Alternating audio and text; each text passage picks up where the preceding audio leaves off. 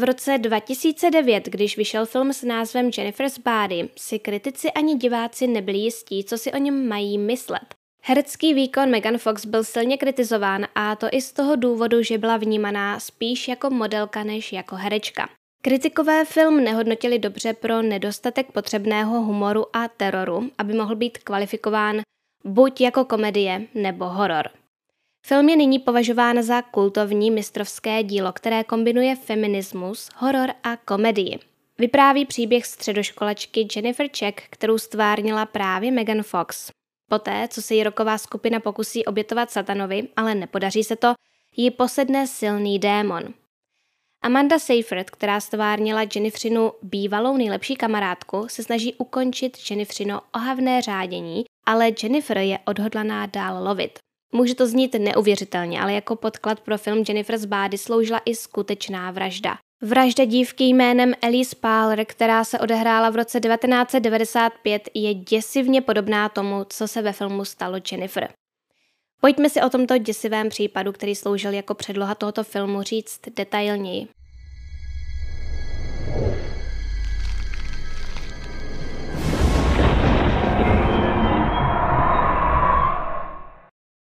24. dubna roku 1980 rodiče David a Lizane Páler přivítali na svět své první dítě, Elise Marie.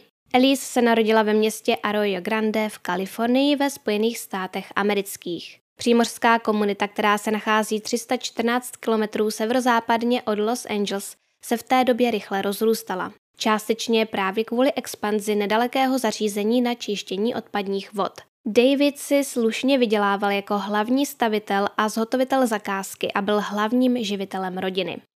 Pár spolu měl další tři děti a jejich rodina byla v komunitě respektovaná a Elise byla všemi známá jako dospívající umělkyně oddaná své křesťanské víře. Když bylo Elise 15 let, tak byla přijata na střední školu Arroyo Grande a krátce na to začala pít alkohol a brát drogy.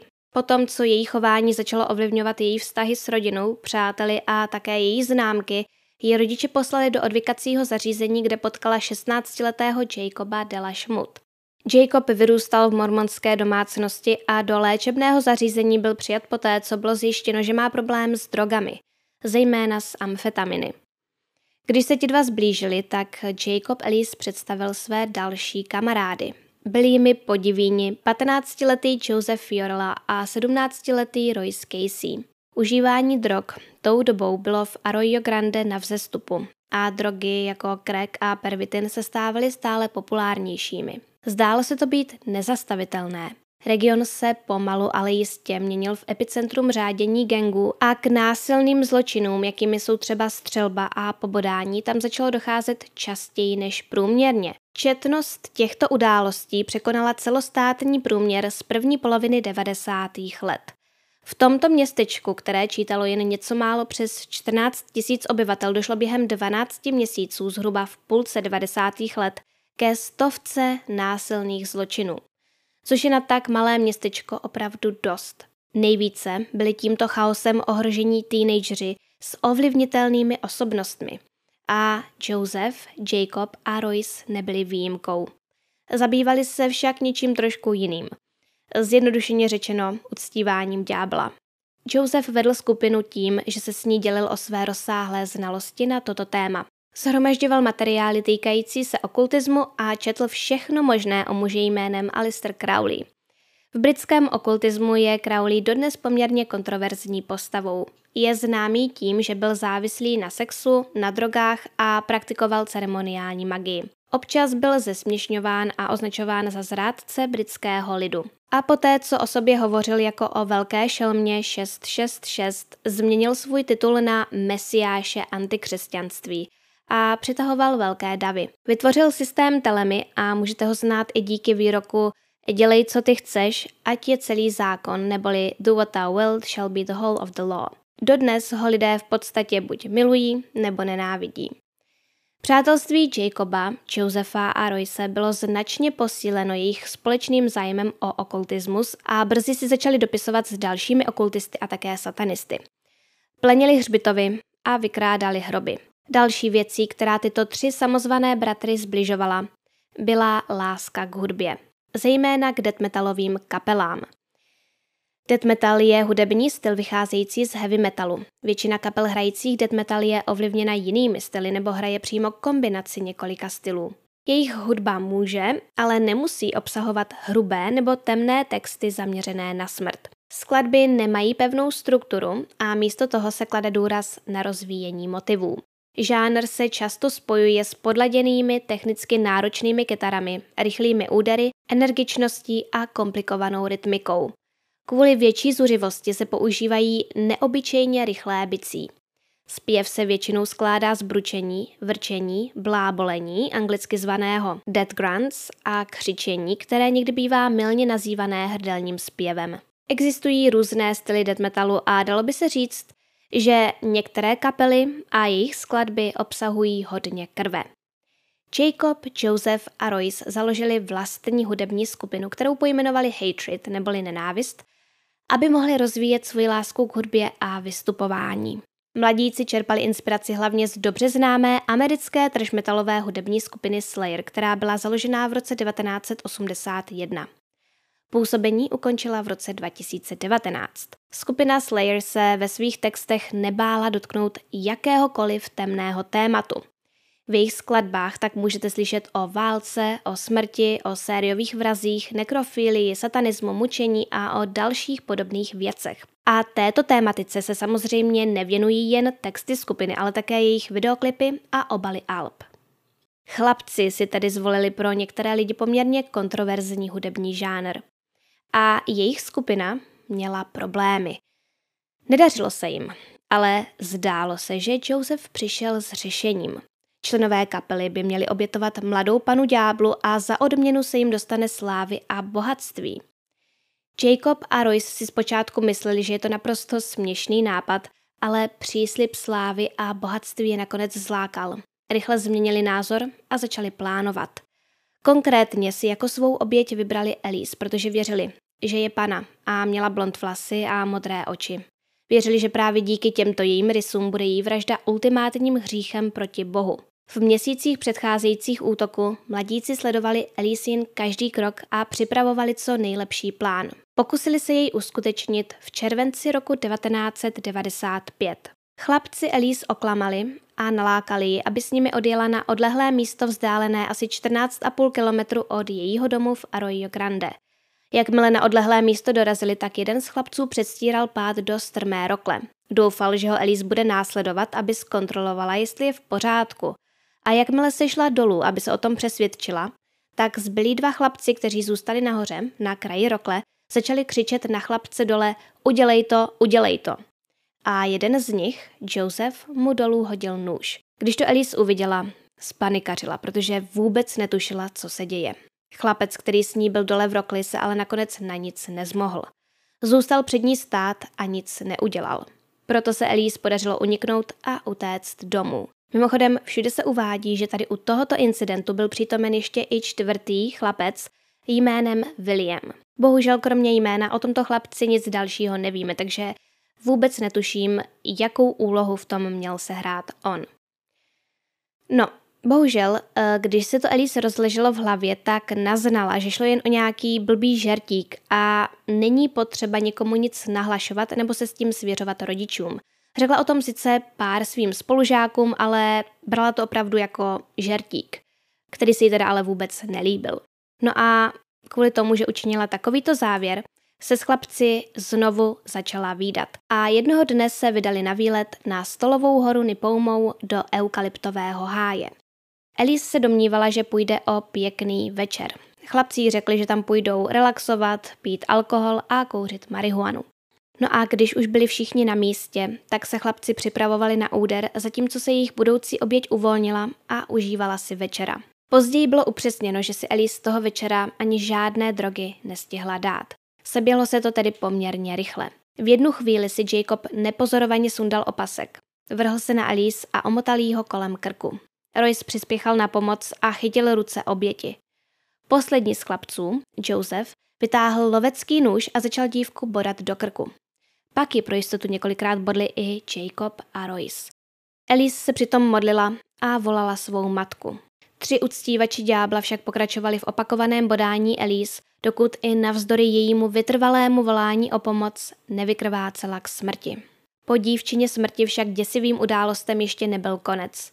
Royce, Joseph i Jacob poté jeden po druhém sexuálně zneuctili její bezvládné tělo, které se rozhodli nepohřbít a nechat ho ležet pod eukalyptovými stromy. Udělali to proto, aby se na místo mohli v následujících týdnech vracet a opakovaně sexuálně zneuctívat Elisíny ostatky. Jacob se tím dokonce chlubil některým svým přátelům, ale oni ho nebrali vážně. Domnívali se, že jde jen o jeho zvrhlý humor, kterým se možná vyrovnává s faktem, že se Elise pohřešuje.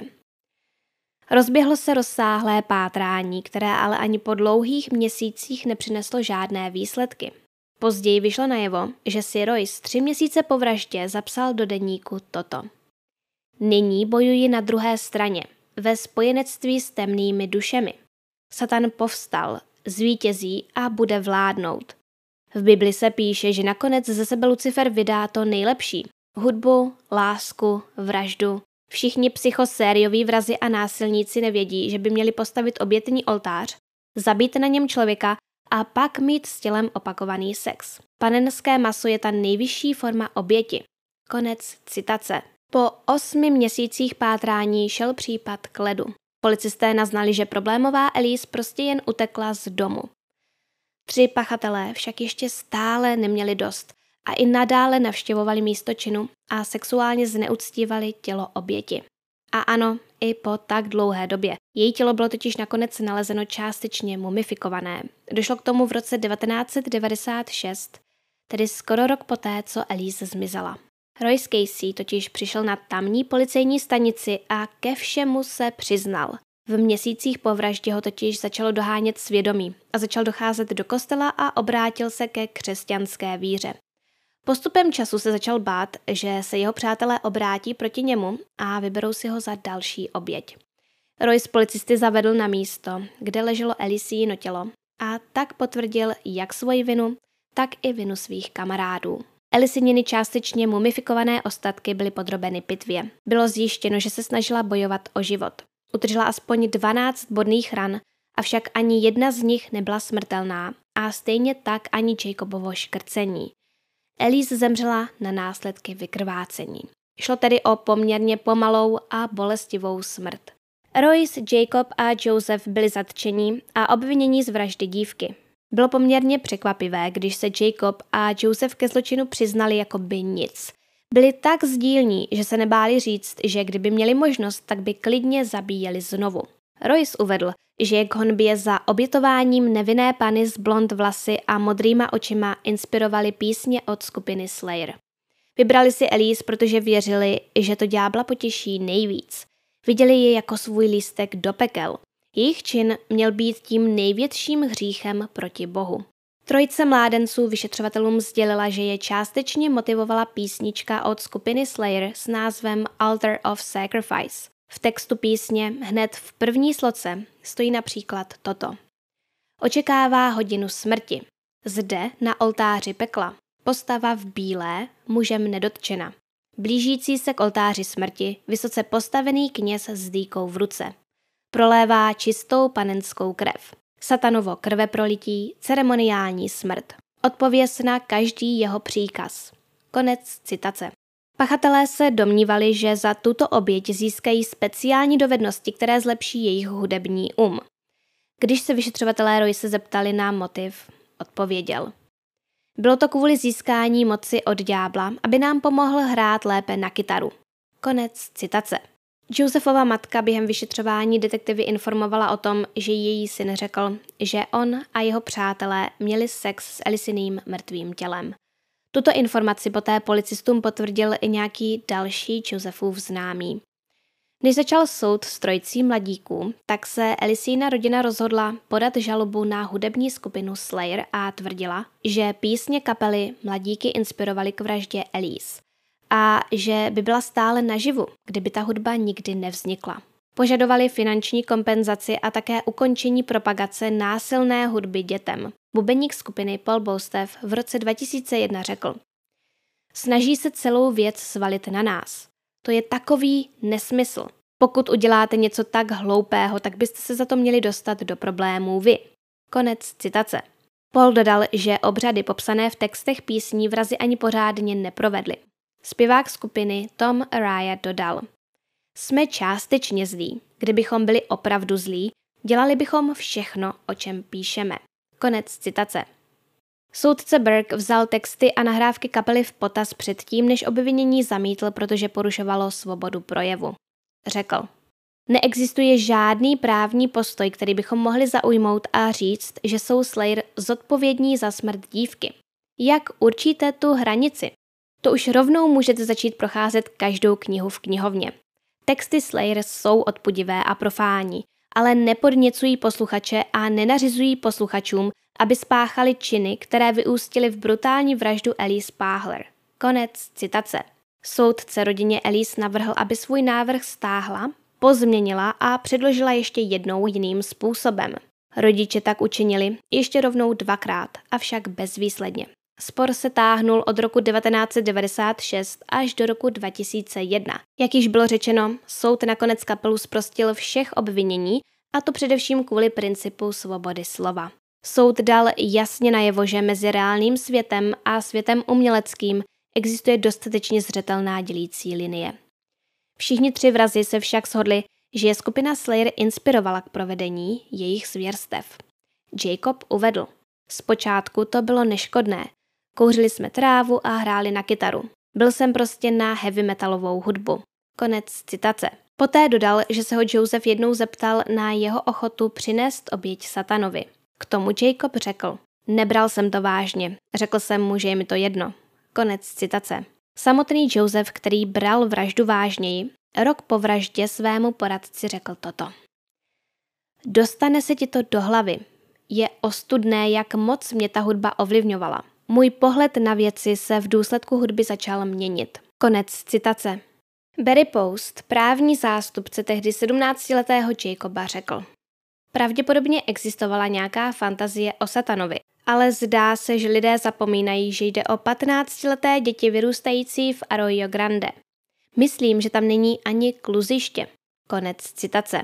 Chlapci, kterým tehdy bylo 15, 16 a 17 let, byli údajně těžkými uživateli drog a ukončili studium na jediné veřejné střední škole v této malé zemědělské komunitě. Nejstarší z nich, Royce, byl v době svého přiznání nově přijat na střední školu a chtěl znovu studovat. Joseph se údajně vzdělával doma a Jacob, který pocházel z bohaté rodiny, se nacházel v situaci, kdy už byl po druhé vyloučen ze školy kvůli drogám a verbálnímu napadení učitele. Kvůli soudnímu nařízení o mlčenlivosti se právníci a příbuzní obviněných a oběti museli zdržet stílení jakýchkoliv detailů ohledně případu. Všechny dokumenty jsou nyní zcela zapečetěny. Každý z ochů měl svůj vlastní soudní proces. Joseph přijal dohodu, v rámci které podal přiznání výměnou za doživotní trest s možností podmíněného propuštění po 26 letech. Během procesu před soudem promluvil Elisín otec a promluvil přímo k Josephovi. Řekl mu, Josefe, přežití dítěte je pro rodiče tou největší noční můrou a celoživotním utrpením. A ještě horší je vědět, že byla zavražděna a mučena jako panenská oběť na satanově oltáři, abyste si vysloužili vstupenku do pekla. Konec citace. Elisina babička, která též nese jméno Elise, promluvila před budovou soudu během toho, co probíhalo to řízení s Josephem. Prohlásila. Kéž bych věděla, co plánují. Zakroutila bych jim těmi jejich křehkými krky. Konec citace. Elisina babička promluvila i přímo u soudu, krátce předtím, než byl Joseph Jorla odsouzený. Držela v rukou dvě fotografie své vnučky a řekla Chceme, aby tohle dravé monstrum zůstalo ve vězení po zbytek svého života. Existuje vyšší soudce, který se s ním jednoho dne vypořádá. Konec citace. Royce Casey, který jako první přišel s přiznáním, též dostal do životí s možností podmíněného propuštění už po 21 letech. Jacob přiznal, že nese zodpovědnost za tuto vraždu prvního stupně a dostal trest do životí s tím, že si první žádost o podmíněné propuštění může podat po 26 letech. V průběhu soudu Jacob působil velmi chladně, jako by mu to všechno bylo úplně jedno. A po pár letech za mřížemi podal rozhovor pro Washington Post, ve kterém uvedl, že hudební skupina Slayer nehrála přílišnou roli v jejich rozhodnutí spáchat vraždu. Uznal, že je hudba skupiny velmi temná, ale z vraždy vinil spíše Josefa. Řekl. Ta hudba je destruktivní, ale to není důvod, proč byla Elise zavražděna. Byla zavražděna, protože jí byl Joseph posedlý a byl posedlý myšlenkou její vraždy. Konec citace. V letech, které po smutné události následovali spolužáci na zesnulou dívku každoročně vzpomínali. Vytvořili jí také profil na webové stránce Fallen Classmates, což by se dalo nejlépe přeložit asi jako zesnulí spolužáci. Na stránce se vyhledává podle škol, na které zesnulí žáci chodili. Na profilu Elise stojí. Prosím, neváhejte a zanechte komentář nebo vzpomínku na Elise. Lidé tady pod fotkou Elise zveřejňovali nebo možná stále zveřejňují vzkazy, ve kterých na ní vzpomínají. Podrobnosti v těchto komentářích poskytují úplně jiný pohled na tento případ. Přímo od těch, kteří znali zúčastněné dospívající osobně. Jeden ze vzkazů zněl takto. Znal jsem Elise. Chodil jsem s ní na pár hodin na střední škole Arroyo Grande. Nikdy jsem nezapomněl na tuhle tragédii týkající se tak krásného mladého života. Elise vždycky byla šťastným a pozitivním člověkem. Hnusilo se mi, že jsem ty tři zmetky, co jí to udělali, znal taky.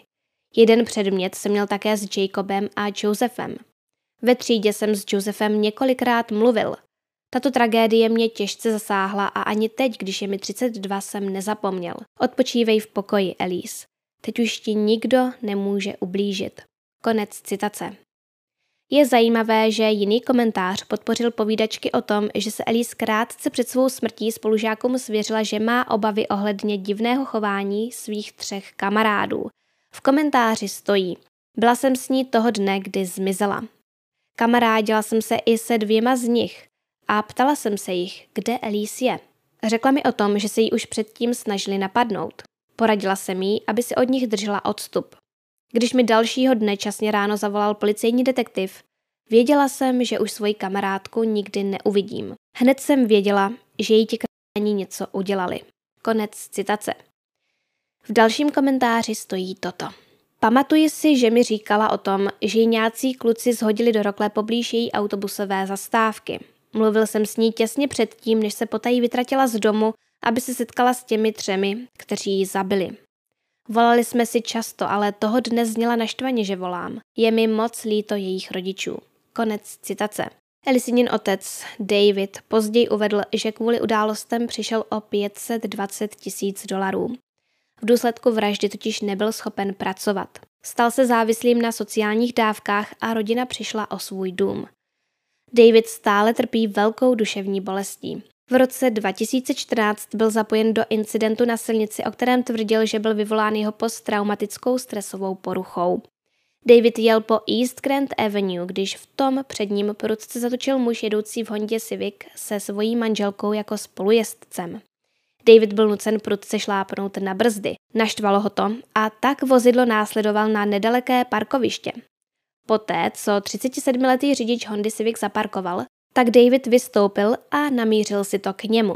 Začal křičet a tlouct na okno. Když řidič odmítl otevřít dveře, tak David nejméně dvakrát udeřil do dveří kolenem a ve voze zůstaly promáčkliny. David pak nakonec dveře otevřel a vytáhl řidiče za košily. Když se poté řidič rozhodl zavolat policii, tak do něj David nakonec i strčil. Zaměstnanec z nedalekého podniku uvedl, že incident natočil. Na videu prý bylo vidět, jak David křičí také na spolujezdkyni řidiče. Tento zaměstnanec a jeho spolupracovníci se obávali, že by David mohl ženu napadnout. Byl obviněn z napadení a výtržnictví, ale obvinění z napadení bylo nakonec stažené. Ale za vandalismus si David vysloužil podmínku 500 dolarovou pokutu a povinné lekce zvládání vzteku. David přiznal, že má problémy se zvládáním vzteku kvůli své posttraumatické stresové poruše která je důsledkem smrti jeho dcery. Royce podal svoji první žádost o podmíněné propuštění jako 43-letý v roce 2021. Příbuzní Elise neměli proti jeho případnému propuštění žádné námitky a ve vězení se prý posledních 20 let nedopustil žádného prohřešku. Během výkonu trestu se také vzdělával. Víme, že se snažil o získání bakalářského titulu ze sociologie a psychologie. Jeho právní zástupce Kevin McReynolds vydal prohlášení, ve kterém stálo. Kdybychom tenkrát o vývoji mozku dospívajících jedinců věděli to, co víme teď, tak by Royceův případ zůstal u soudu pro mladistvé. Nicméně jeho proměna za posledních 20 let byla tou nejúpřímnější a nejhlubší, jakou jsem kdy viděl. Má toho tolik co nabídnout. Konec citace. Údajně proměněný Royce komisi jednající o jeho podmíněném propuštění řekl. Když jsem sem přišel, tak vzorec špatného chování pokračoval, protože jsem se velmi rychle naučil, že kdyby lidé věděli, proč jsem tady, tak mi ublíží. Proto jsem se hned rozhodl, že nikdo nesmí vědět, proč jsem tady. Konec citace. Když se ho komise zeptala, co ho k rituální vraždě vedlo, řekl. Myslel jsem, že násilí je ten správný způsob, jakým vyjádřit svůj vztek. A vhodný způsob, jakým dokázat, že nejsem slaboch a mám všechno pod kontrolou. Konec citace. Tohle Royce komisi řekl předtím, než uvedl, že už dávno neposlouchá metalovou hudbu a neužívá drogy ani alkohol. Dotázán byl i na následky jeho zločinu. Odvětil, že první věc, která ho napadne, je, jak obrovské muselo být utrpení, které Elise způsobil. A to, že už kvůli němu nežije. Prohlásil. Když se mi vraždil, tak musela cítit tolik bolesti a strachu. Nic, co kdy řeknu nebo udělám, nemůže vrátit její život. Život, který mohla mít a žít ho po boku jejich rodičů. Stydím se a jsem znechucen osobou, kterou jsem tehdy byl. Stydím se za to, že jsem jí vzal celou její budoucnost. Byla to opravdu úžasná osoba. Milující, energická, nadšená, povzbuzující a něžná. Láme mi srdce, když pomyslím na to, co všechno kvůli mě ztratila. Nikdy nevystudovala střední školu a nešla na maturitní ples. Nikdy se nedostala na vysokou školu, nezamilovala se a nevdala se. Nikdy se nestala mámou. Tohle zjištění mi pomohlo pochopit, že je tu něco hlubšího, co si musím uvědomit, abych pochopil, že jsem to byl já. Moje vady, které mě k tomu činu vedly. Ne mý spoluobžalovaní, hudba nebo drogy. Konec citace. 17. března roku 2021 byla Roysova žádost o podmíněné propuštění schválena. Ještě ale nemá vyhráno, protože muž jménem Dan Doe, státní zástupce pro okres St. Louis, napsal dopis guvernérovi, ve kterém se ohradil proti Royceově propuštění. V dopise napsal mimo jiné i to, že ho znepokojuje, že Royce nikdy dostatečně nevysvětlil, proč se podílel na tak sadistickém a ohavném zločinu. Guvernér Gavin Newsom nakonec podmíněné propuštění Royce zamítl. Royceův právní tým se však proti tomuto rozhodnutí odvolal. Prohlásili toto. Kvůli samotnému zločinu a ne kvůli tomu, kým je Royce dnes, guvernér zamítl propuštění a to prostě není v souladu se zákonem. Royce Casey si neodpikává doživotní trest bez možnosti podmíněného propuštění. Dostal trest s možností podmíněného propuštění. Konec citace.